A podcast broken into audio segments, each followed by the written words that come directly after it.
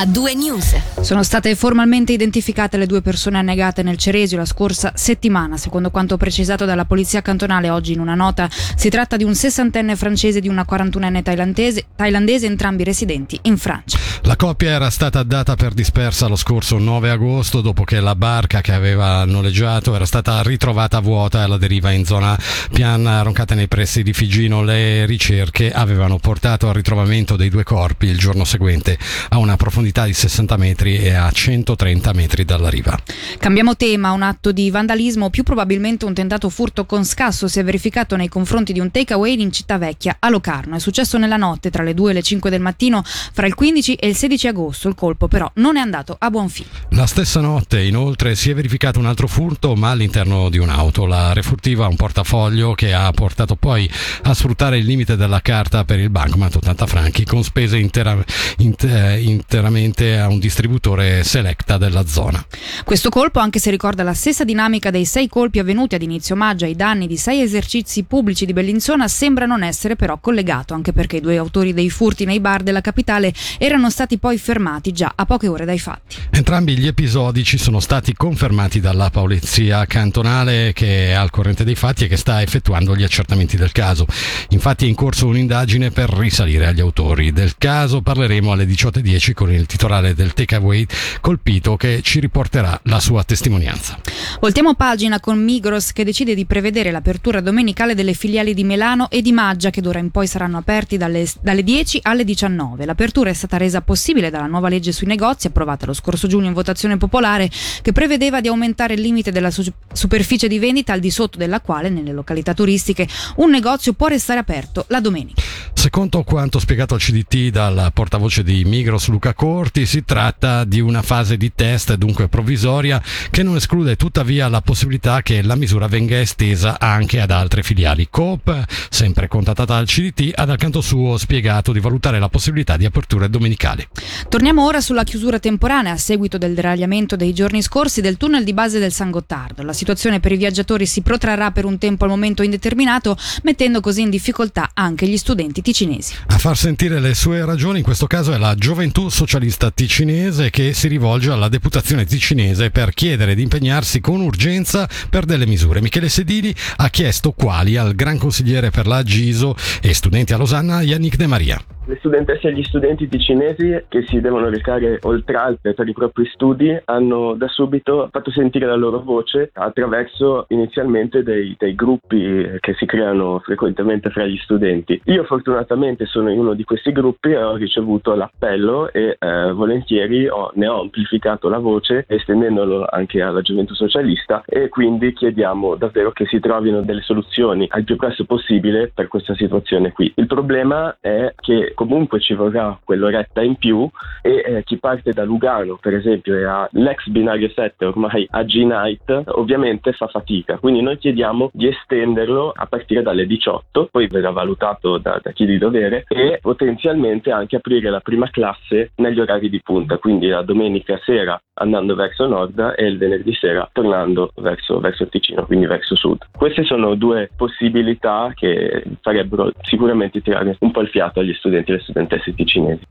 E rimanendo in tema, pochi minuti fa Proban ha chiesto una riduzione dei prezzi del trasporto ferroviario per i pendolari ticinesi diretti a nord, penalizzati dalla chiusura della galleria di base del San Gottardo a causa del loro deragliamento. Del noto, del, del noto deragliamento, scusate, non del loro. Le FFS devono essere accomodanti nei confronti dei clienti che hanno subito disagi, ha dichiarato il portavoce di Proban interpellato dall'agenzia stampa ATS Keystone. Ad esempio, le FFS dovrebbero rimborsare i biglietti dei viaggiatori diretti in Italia. È necessaria inoltre una soluzione per i pendolari ticinesi che si recano a nord delle, delle Alpi prendendo in considerazione sia gli abbonamenti di linea che quelli generali. La richiesta è stata sostenuta anche dai consiglieri nazionali ticinesi Bruno Storni del PS e Lorenzo Quadri, Lega dei ticinesi. Secondo quest'ultimo i clienti hanno pagato per un servizio che non viene però più fornito in questa forma. Andiamo ora a Lugano dove prende sempre più forma il progetto Campus Matrix eh, che dovrebbe sorgere nel comparto dell'ex macello. Secondo quanto riportato dal Corriere del Ticino, il previsto nuovo edificio destinato alla residenza per studenti verrà realizzato in collaborazione con l'Università della Svizzera italiana. L'esame preliminare del cantone sulla variante di piano regolatore in merito avrebbe dato inoltre esiti positivi. Più dettagli nel servizio di Michele Sedili. L'edificio destinato ad alloggi per studenti sarà quindi realizzato in collaborazione con l'Università della Svizzera Italiana. La Fondazione per le Facoltà di Lugano dell'USI, secondo quanto riporta il CDT, si è infatti resa disponibile a gestire il progetto di quella parte del comparto dell'ex macello, mentre il tutto verrà stabilito in una convenzione tra città e USI. Convenzione che prevederà l'istituzione di un diritto di superficie per la parte residenziale a favore dell'Ateneo. I dettagli dell'accordo verranno resi noti presto, secondo quanto dichiarato sempre al CDT dal capo di Castero Sviluppo Territoriale Filippo Lombardi, che spera il municipio licenzi a inizio 2024 tre messaggi inerenti alla variante di piano regolatore, l'accordo di diritto di superficie con l'università e la ristrutturazione della parte storica. Nel 2018, lo ricordiamo, il Consiglio Comunale aveva approvato il credito di 450.000 franchi per l'apertura di un concorso di architettura volto al recupero dell'ex macello.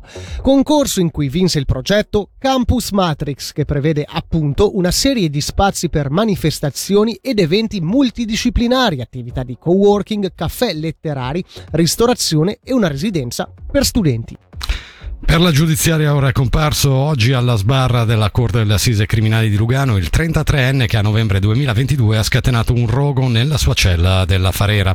La Corte ha stabilito che l'uomo è colpevole di incendio intenzionale anche se è stato però ritenuto non condannabile in quanto considerato in uno stato di incapacità. Nei suoi confronti tuttavia è stata ordinata una misura terapeutica stazionaria. Il motivo principale all'origine di quell'incendio nelle conclusioni del giudice Mauro Ermani sarebbe stata la paura di venire trasferito in una struttura più aperta come lo Stampino. Il trasferimento dell'uomo in una struttura aperta dunque è stato considerato prematuro, il 33enne in attesa di essere trasferito tornerà quindi alla Farera di Cadro.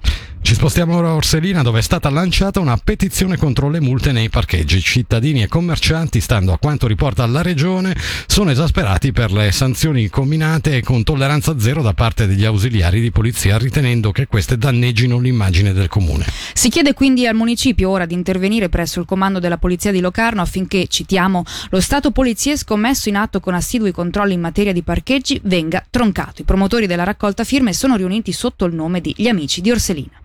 Chiudiamo questa raffica di notizie regionali con gli spettacoli perché continua la 25esima edizione del Festival di Teatro di Figura Il Castello Incantato.